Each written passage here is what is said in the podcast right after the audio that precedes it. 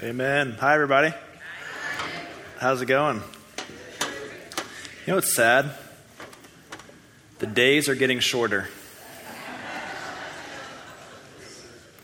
As of June 21st, kind of it always like sneaks up on me. I feel like summer just started and now they're getting shorter. So that's a great way to start off a sermon. All right. Again, my name is Luke. We are in this series here called Dynamic Faith. The premise of this series is that when we get born again into the kingdom of God as believers, we become hardwired for faith. So that nobody can say, oh, I'm just a faithless person.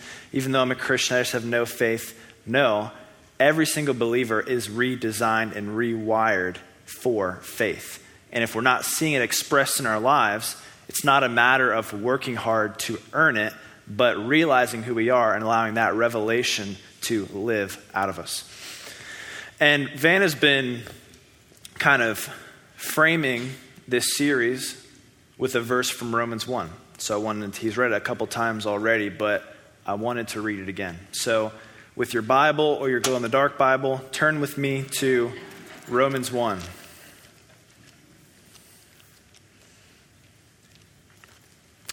Is Paul beginning his most dense theological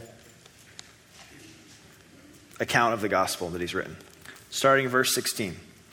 For I am not ashamed of the gospel, for it is the power of God for salvation to everyone who believes, to the Jew first, and also to the Greek. 17. For in it, the righteousness of God is revealed from faith to faith, as it is written, But the righteous man shall live by faith. The key phrase there is from faith to faith, or as Van explained in previous sermons, out of faith into faith.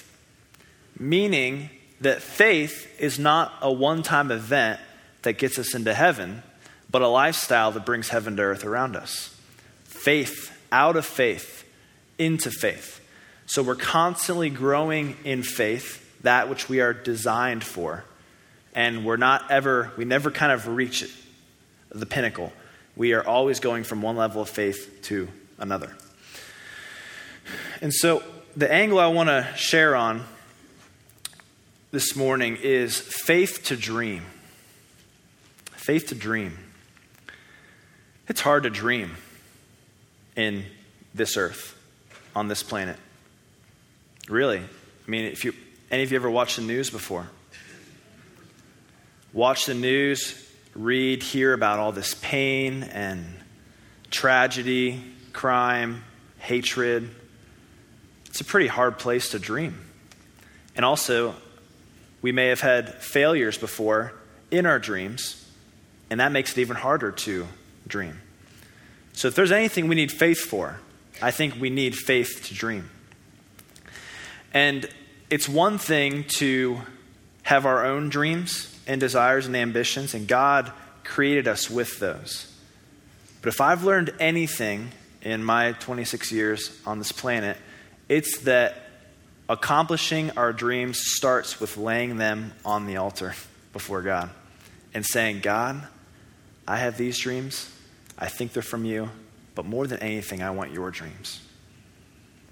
And then he gives us his dreams, and out of his dreams, we see wild things accomplished through us. And one of God's dreams is that this city would be transformed by the love and power of Jesus. You know, there's atheists and skeptics all over the place that are asking the question if there is a God, why doesn't he just heal all disease? Why doesn't he just stop all suffering? Why doesn't he just end all pain? And they ask this question, and a lot of people try to give them answers, but it's also hard to answer that question. Does he not want to? Is he not able to? Do you want to know why he doesn't just do that? He's given that job to somebody else. You and me. He has given us the job of destroying every work of the devil on this planet. In Romans 8, Paul says that the creation groans for the revealing of the sons of God. That means that the church of God, realizing its identity, realizing who it is, is the answer to every problem in creation. Not just death and sickness and disease and pain, but also like weather, like earthquakes. The whole creation groans for the revealing of the sons of God. And it's my dream that this city will be changed forever by what God is doing in our church and in many other churches in the city. And it's also my worst nightmare to get to the end of my life and to look at Cincinnati and see that it hadn't changed at all.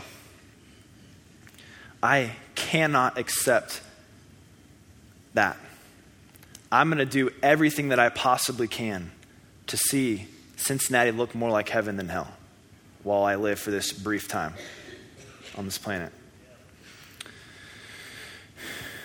A lot of people, Christians, they've kind of adopted this mindset that, you know, the world is just hopeless. It's getting worse and worse and worse. We can't really do anything about it. Um, so let's try to snag a few people here, try to snag a few people there, and like hold on to our seat until Jesus comes. And I've been tempted to think that way before too. Like, God, when are you going to come and shake this city? But one thing that I realized recently is that we're not waiting on God to come and change Cincinnati. He's not the one who is not ready yet. He's waiting on us to do it. And so I want to give my whole life to making Cincinnati look more like heaven than hell. And I refuse to sit idly by and watch my city destroy itself under the inspiration of the enemy while I just sit back and do nothing. So that's God's dream for this city. That's my dream. I know that's a lot of people's dream in here. And if it's not, it needs to become our dream. That we're not just doing this to show up on Sunday mornings and have a party, but we want to see the city changed for the kingdom of God. So I want to read a passage out of Acts 19 where Paul walks into a city and sees it changed for the kingdom of God. So open with me to Acts 19 if you want to follow along. We're going to read about Paul's experience in Ephesus, and then I'm going to pull out seven expressions of faith that will change the world around us. So, Acts 19, I'm going to read verses 1 through 8 and then paraphrase, paraphrase 9 through 20. So, starting in verse 1. It happened that while Apollos was at Corinth, Paul passed through the upper country and came to Ephesus and found some disciples. He said to them, Did you receive the Holy Spirit when you believed? And they said to him, No, we have not even heard whether there is a Holy Spirit. And he said, Into what then were you baptized? And they said, Into John's baptism. Paul said, John baptized with the baptism of repentance, telling the people to believe in him who was coming after him. That, that is, in Jesus. When they heard this, they were baptized in the name of the Lord Jesus. And when Paul had laid his hands upon them, the Holy Spirit came on them, and they began speaking with tongues and prophesying. They were in all about twelve men. And he entered the synagogue and continued speaking out boldly for three months, reasoning and persuading them about the kingdom of God. So before I share some context and paraphrase what happens next, let's look at verse 1 again. It says this It happened that while Apollos was at Corinth, Paul passed through the upper country and came to Ephesus and found some disciples. So that guy, Apollos, Luke, the author of Acts, talks about him right before this at the end of Acts 18.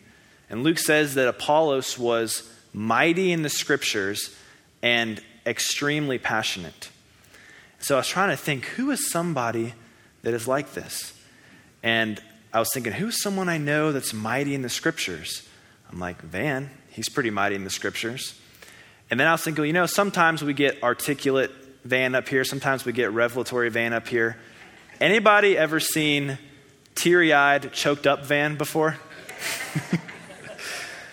um, it's funny. I remember one time he was given a message on a Sunday morning, and for the 9:30 service, he cried during it, and it's just so powerful. My, he, when Van cries, those are my favorite messages that he gives. and so he cried, and it was powerful. And then second service came along, and I was sitting back there because I was in the worship band, and he was getting, he was making the point that he had made in the last service that made him cry, but it kind of seemed like he wasn't going to get emotional. So I kid you not, I sat back there and prayed, God, let him cry. God, let him cry. God, let him cry. And then he did. and it was awesome. so Apollos was kind of like choked up, teary eyed Van, mighty in the scriptures, extremely passionate. So Apollos, he had been in Ephesus, then he went to another city in, he went to Corinth, which is in modern day Greece. Ephesus is in modern day Turkey. And then Paul came to Ephesus. Now, about 60,000 people lived in Ephesus. It was a Greek city. And like all other Greek cities, Ephesus was full of sexual immorality and idolatry and drunkenness. Um, but what Ephesus was also known for, even more so than all of that, was witchcraft. There were tons of people that practiced magic and practiced witchcraft in Ephesus. So Paul comes to this city. And let's read again verses 2 through 4 to see who he first found. Or, or, sorry, he first found some disciples there. We'll find out later that there was 12 of them. And this is his first interaction with them. Verses 2 through 4. He said to them, Did you receive the Holy Spirit when you believed? And they said to him, No. We have not even heard whether there is a Holy Spirit. And he said, Into what then were you baptized? And they said, Into John's baptism. Paul said, John baptized with the baptism of repentance, telling the people to believe in him who was coming after him, that is, in Jesus. So these disciples in Ephesus, they were followers of Jesus. They were true followers of Jesus. But they had extremely limited understanding. In fact, all that they knew about Jesus was what John the Baptist had been saying at the beginning of the Gospels.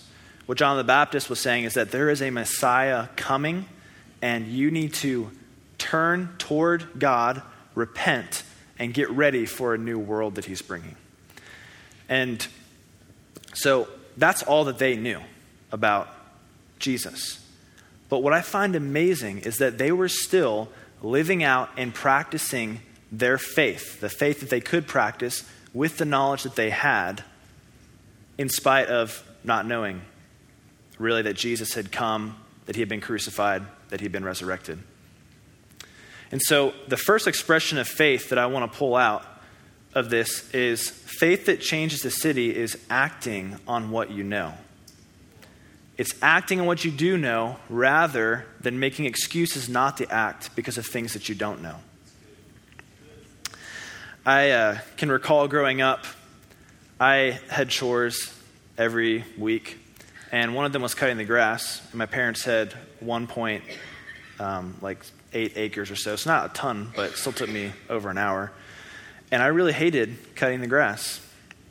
And so, whenever I would go out and try to start the lawnmower, if I pulled it one time and it didn't start, I would just go back in and tell me, hey, something's wrong with the lawnmower. I don't know how to start it, so can't do it.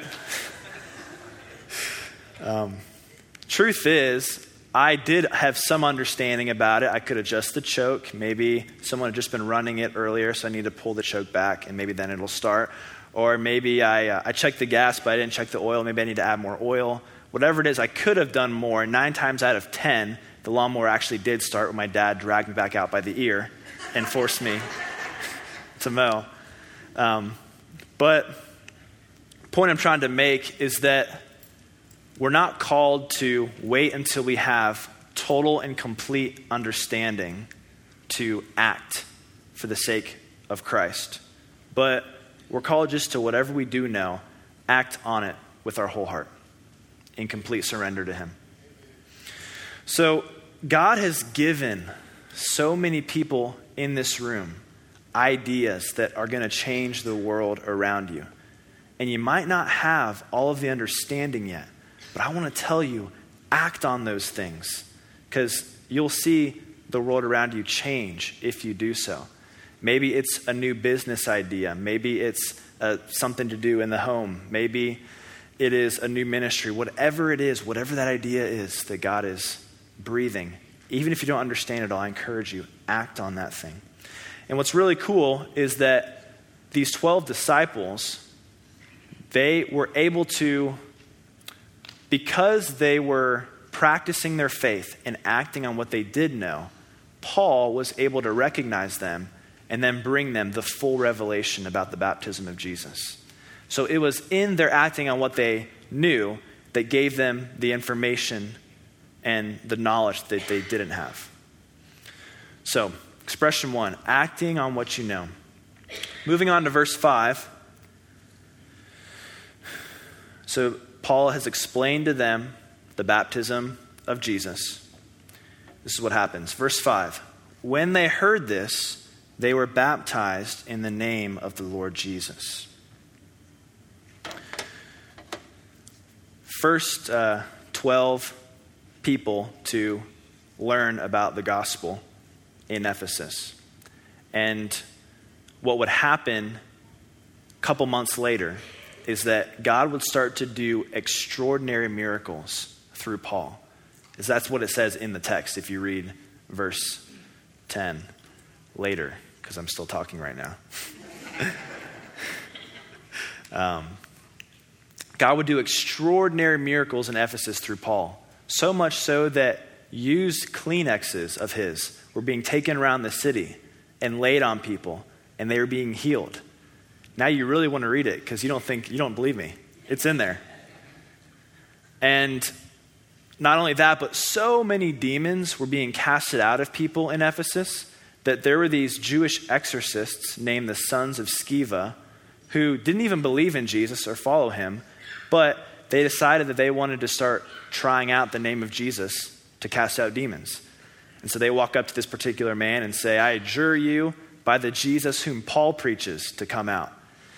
And well, that didn't work out so well for them because apparently they got beat up and fled the house wounded and naked, is what it says in the, in the text. Now you really want to read it. So, after that, there were thousands of people who brought millions of dollars worth of sorcery books and burned them in the middle of the city. Like that city got turned upside down for the kingdom of God. But it started with 12 people getting baptized. It only started with 12. If I told you up here that, hey, a couple of us went downtown recently and we saw 12 people that got saved, you'd be excited. We'd get like a medium sized clap, probably. But no one would be thinking, well, that's it. The city's done for. It's going to be changed in the next couple months. I mean, what's 12 compared to hundreds of thousands? Well, something I want to tell you is that major accomplishments in the faith always start with small acts of faithfulness. This is true in the kingdom, this is true in leadership. That when great accomplishments are made in leadership, 99 times out of 100, it's not that there was like one plan that got put into place after thinking about it for hours that totally like changed everything. It's a compilation of small wins and small acts of faithfulness that lead to great success. And so, expression number two that will change a city, expression of faith, is celebrating small wins like they're big wins. I love what Bill Johnson, pastor in California, says. When talking about healing ministry, he says, if you can't celebrate the healed headache, you'll never be pulling people out of wheelchairs. And so I love that because our attitude should be when God works, even in a small way, we should be celebrating, appreciative, excited, joyful, and motivated by that small, you know, that small thing. Because it's small acts of faithfulness, consistent, disciplined, that leads to major acts of faith. Celebrating small wins like they're big wins. Paul could have been like, oh, 12, whatever. I, I saw a couple hundred at Corinth. Um, but celebrating them, I mean, heaven celebrates. Heaven throws a party. The whole place goes crazy when one person comes into the kingdom. We need to have that attitude too. Moving on to verse 6. And when Paul had laid his hands upon them, this is after they got baptized, the Holy Spirit came on them, and they began speaking with tongues and prophesying. So I want to start this one with the expression, then I'll talk about it. Expression of faith that changes the world, number three, is expecting things to happen when you pray. We have got to expect that something's going to happen when we pray. Quick story. Last summer, I was at my parents' lake house in Tennessee with family, my immediate family, and then my dad's sister, her husband, and their kids. So my aunt and uncle and my cousins. And most of them aren't believers. And so we're there and having a good time. Then dinner comes, and my cousin and his fiance, while everyone else is sitting at one table, go and sit at another table because they didn't think there was enough room. So my aunt says, Hey, Josh and Tammy, why don't you guys come sit over here with us? And they're like, Oh, there's not, there's not enough room over there. Like, it's cramped. That's pointless. Then someone says, Do you want to be a part of this family or not? And then you guys probably know, right? Family drama just rises, rises. And it's getting more and more intense. And so my dad, he's pretty, he thinks on his head. Uh, he's a quick thinker, unlike me, obviously. And he says to my younger brother, Kyle, Hey, Kyle, why don't you pray for us real quick? And so everyone kind of stops talking because they're not all believers, but they respect prayer. And so Kyle starts praying, and I'm looking around, and I'm like, this is not going to help at all. It's kind of like the lava is coming out of the volcano and it's being like stopped for a second. But when that prayer stops, it's, it's going to get crazy again. And I'd never done this before, but I decided, you know what? Why don't I just pray right now? And so I started praying just peace over the dinner table. Peace in Jesus' name. Peace in Jesus' name. I start praying in tongues under my breath and just releasing peace. And you wouldn't believe it. After he got done praying, my grandmother who was there speaks up. She had she has some health problems.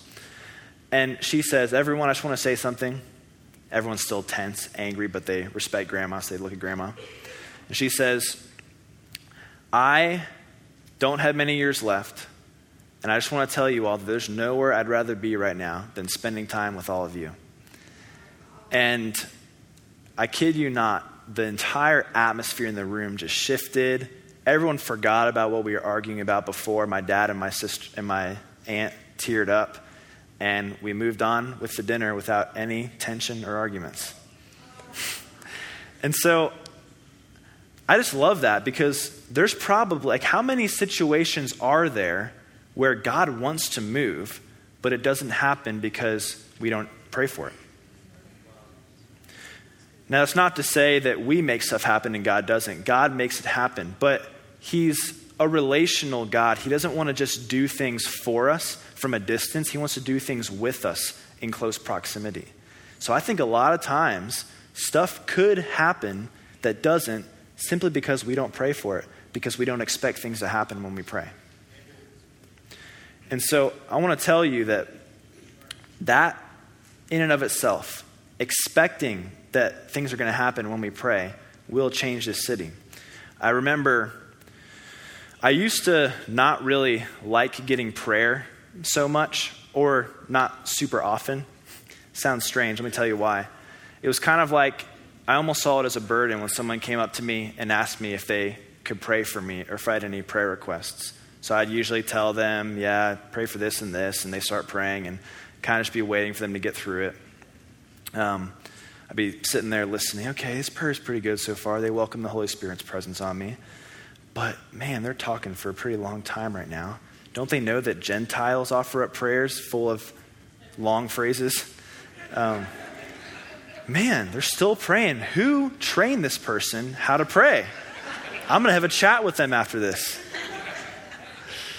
I, I used to think kind of, maybe not quite that bad, but I used to think kind of like that. And one time during a prayer like that, I felt like God spoke to me and He said, Hey, Luke, are you not excited to hear what I have to say, or do you not believe I'm working in this? And I was like, There's that old familiar dagger to my heart. God always does that, you know. I like it when he's firm with us like that sometimes because it's not like condemning or angry. It's just like, what are you doing?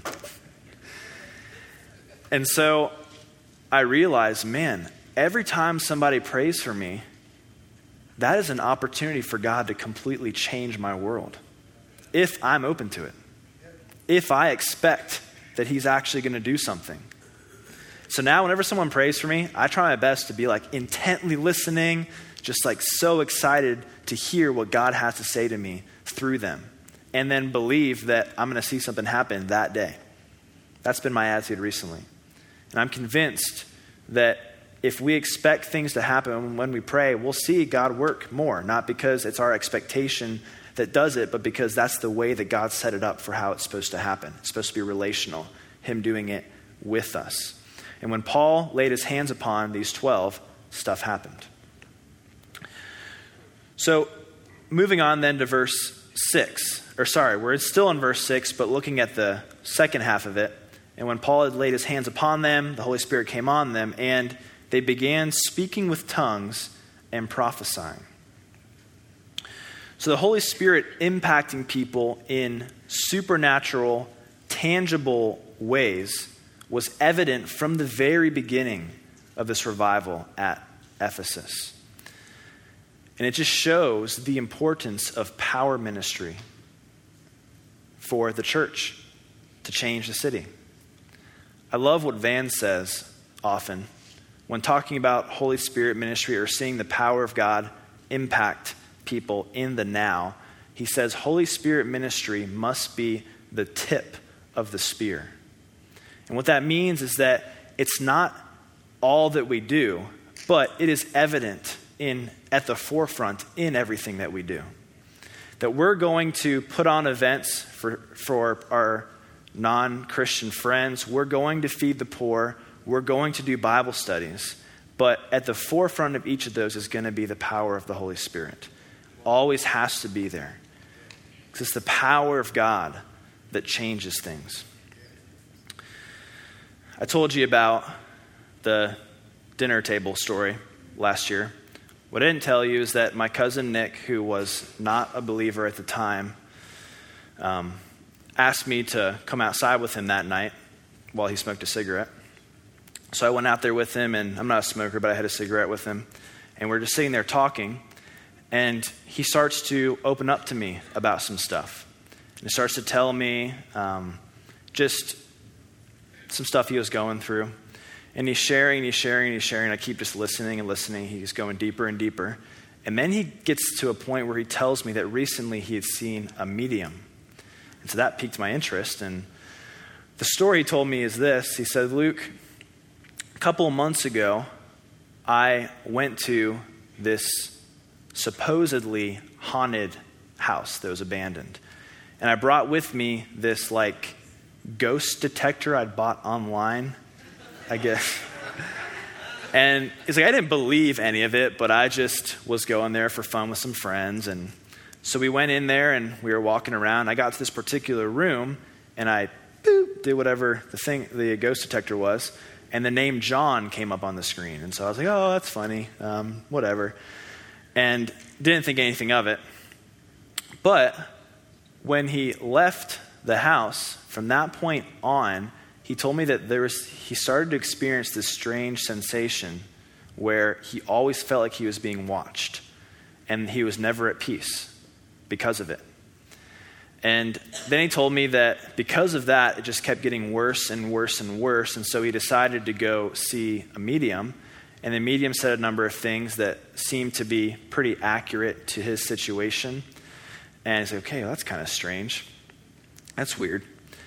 Then the medium, right before he left, said, Also, I see that there's a man named John who's been following you around. And that freaked him out. And so he left that meeting more scared than ever, less peace than ever. He still felt like he was being watched, but it was worse now. And then he started to, to describe to me that when he would be sitting just or anywhere, randomly, everything around him would like enlarge to supersize in his perception. So like he'd be watching TV and the TV would like enlarge to the size of the wall and the couch next to him would look like a truck. And he didn't know why it was happening. And it was really, really freaking him out. And so the whole time he kept asking me, like, is this weird? Like, are you, are you comfortable with me sharing this with you? And I think the very fact that I wasn't ever weirded out really made it a safe place for him to share this stuff. I was like, no, I believe in supernatural in the supernatural. And so he was just telling me about how the only way he could get that item enlarging perception to stop would be to use drugs and drink.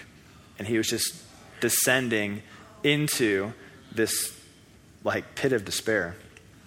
So I looked at him and I said, Hey, Nick, if you let me pray for you, God will totally remove all of that right now. And he's like, Really? I'm like, Through prayer? I'm like, Yeah. He like thought he didn't think prayer could do anything. Yeah. If you let me pray for you, you'll be free from all of that. And so he's like, Well, I guess you can pray for me. It was kind of like awkward still. I think it was more so the intimacy of me praying for him. But I walked up to him, laid my hand on his shoulder, never prayed for him before, never had any kind of spiritual experience with him before. And I said, Holy Spirit, I welcome your presence. And immediately, the Holy Spirit came on him. I could just see that he was experiencing peace and the lifting off of a burden. So I prayed a short prayer, then asked him, Hey, like, um, how are you feeling? He said, Dude, like, I don't know what you just did, but I have peace. I haven't felt peace in months. I feel like a weight came off of me. I feel free. And I was like, That's awesome, man. But then he said, I still feel like I'm being watched. So, like, I feel peace in this space. But he pointed at this window across the way at this other lake house that was still being built. And he's like, I think there's someone in there watching me right now. And so this kind of came to me in the moment. I said, I'm going to pray again. I said, okay. And I said, Father, I ask in Jesus' name that you release your angels around this place and that you drive out anything of the enemy. And I kid you not, when I prayed that, it was like the whole area around us just got quieter. And Nick looked at me, he was like, dude, did you like hear the bugs stop, start chirping, not as loud? And I was like, yeah, it's crazy. It, like everything got quieter. And then I told him, uh, how you feeling now? I was like, dude, I don't feel like anyone's watching me now. I feel safe. I haven't felt safe in forever. And a number of other things happened, but long story short, he gave his life to Jesus that night.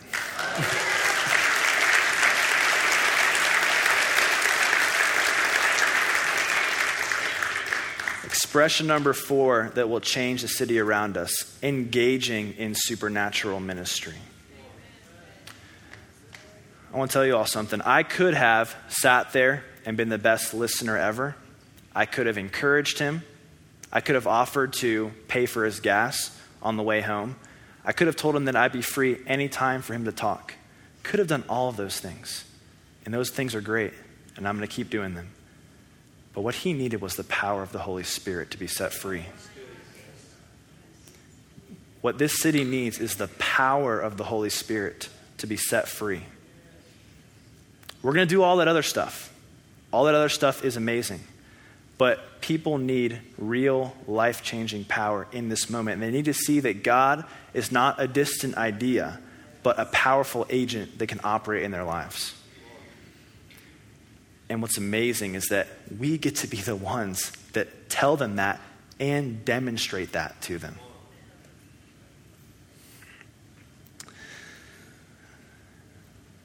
So, when Paul, wherever Paul went, he did a lot of stuff. Supernatural ministry was, was at the front and was the key. Moving on into verse 7,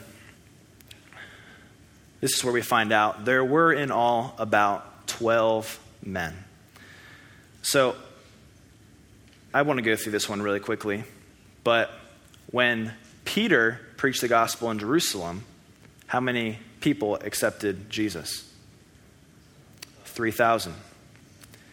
When Paul comes to Ephesus and he preaches the gospel, only 12 come to faith. It could have been easy for Paul to compare his experience to Peter's experience and then come to the conclusion that there wasn't going to be a major revival in Ephesus.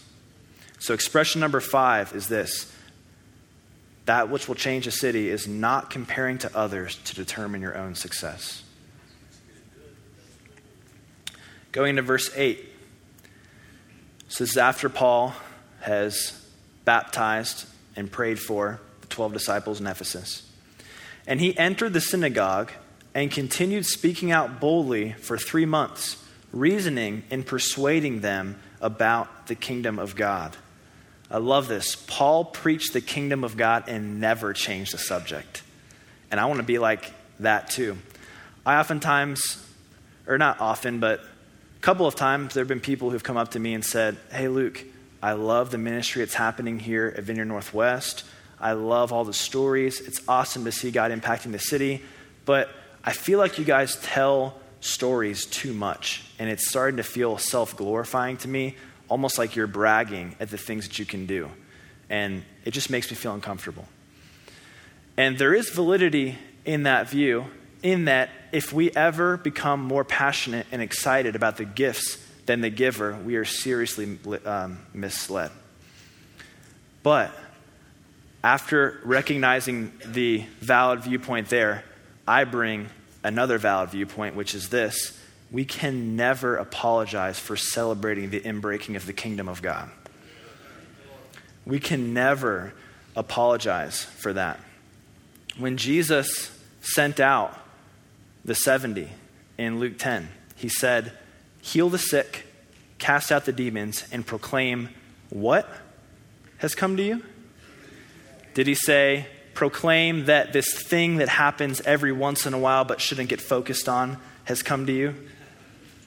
No, he said, heal their sick, cast out demons, and proclaim the kingdom of God has come to you. Healing, deliverance, salvation, prophetic is evidence that the kingdom of God is advancing. And we can never stop celebrating that. Because it is the kingdom, it's that's our job, is to see the kingdom of God advance and the city look more like heaven than hell.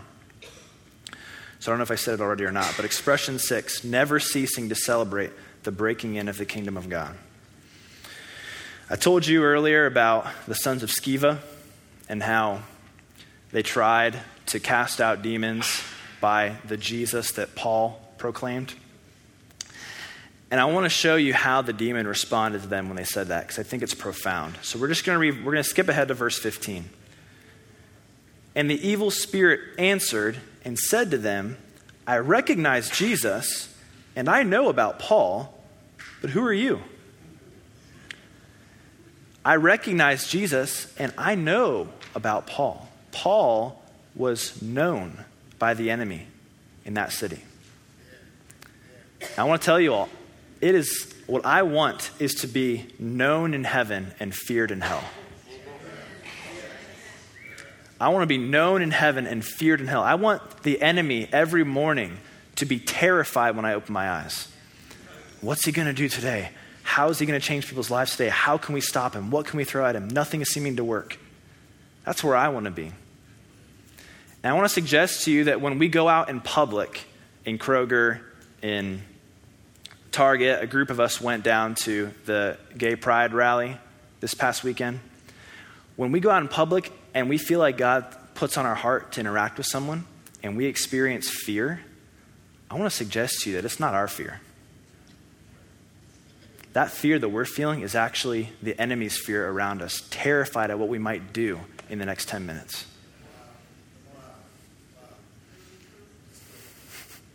I want to be known in heaven and feared in hell. It's my dream that we would see this city shaken under the power of God. Like, I know no one reads newspapers anymore, but I want to see newspaper headlines that say, What in the world is happening in Cincinnati?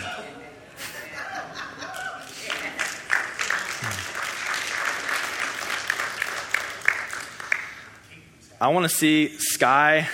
I want to see skyscrapers being built that up on the top of it, on big white letters, says "On Earth as it is in heaven." Every time people drive down 75 uh, North, when they turn the bend and see the city, first thing they see, man, what this city is about is on earth as it is in heaven. I want to I want to go out in Walmart and have someone come up and pray for me that I don't know.